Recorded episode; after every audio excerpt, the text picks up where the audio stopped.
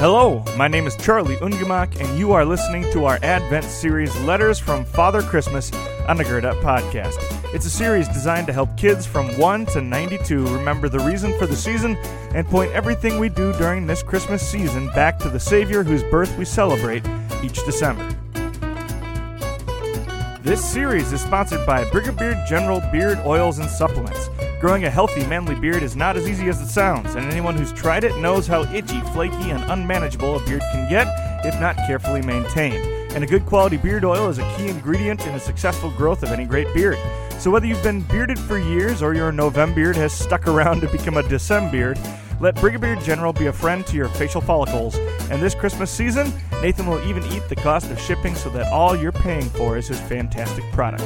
With a variety of manly scents, each with its own story, you are sure to find a beard oil that you'll love at Brigadier General, and your healthier, happier facial hair will definitely thank you.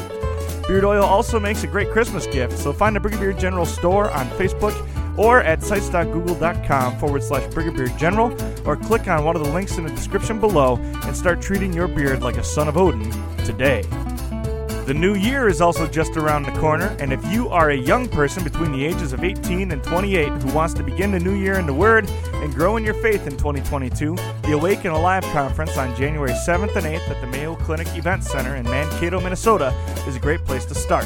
Awaken Alive is a two day event that brings young people from around the region and the country together to enjoy time together in Christian community, including time for worship, interviews, discussions, and breakout sessions throughout the weekend. For more information or to sign up for the event, visit awakealive.com, find them on Facebook or Instagram, or click on one of the links in the description below. And finally, the episode art for this Letters from Father Christmas series was produced by Claire Dronin. I'll include links to her work and her social media in the description below as well. Thank you, Claire, and thank you to all of you who continue to keep myself and the Gird Up Bros in your prayers and bless us financially as we bring the message of salvation to thousands and thousands of men all over the globe. If you would like to connect with us or make a donation, there are links to our website and social media in the podcast description below as well. God bless you all this Advent season.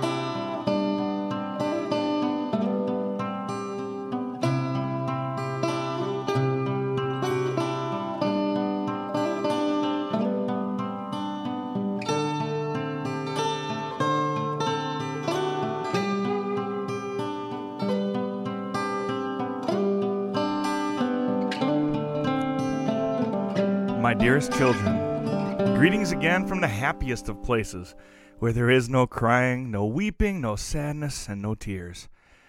Our God is good. Today, I want to introduce you to the first of my friends, St. Nicholas. Many people think that St. Nicholas, Santa Claus, and I are all the same, but this isn't true. We're three different persons, and we all have different stories. St. Nicholas's story begins a very long time ago.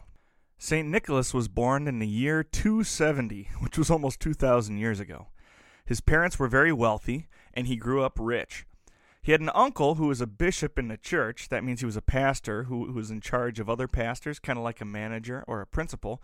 And that uncle noticed that young Nicholas loved the Lord more than the things of this world, and he encouraged him to become a priest just like he was. When he was old enough, Nicholas did become a priest, and he worked with his uncle at the church. The people loved him, and he was very kind, standing up for the truth of the Bible when powerful men tried to spread lies about Jesus and his sacrifice.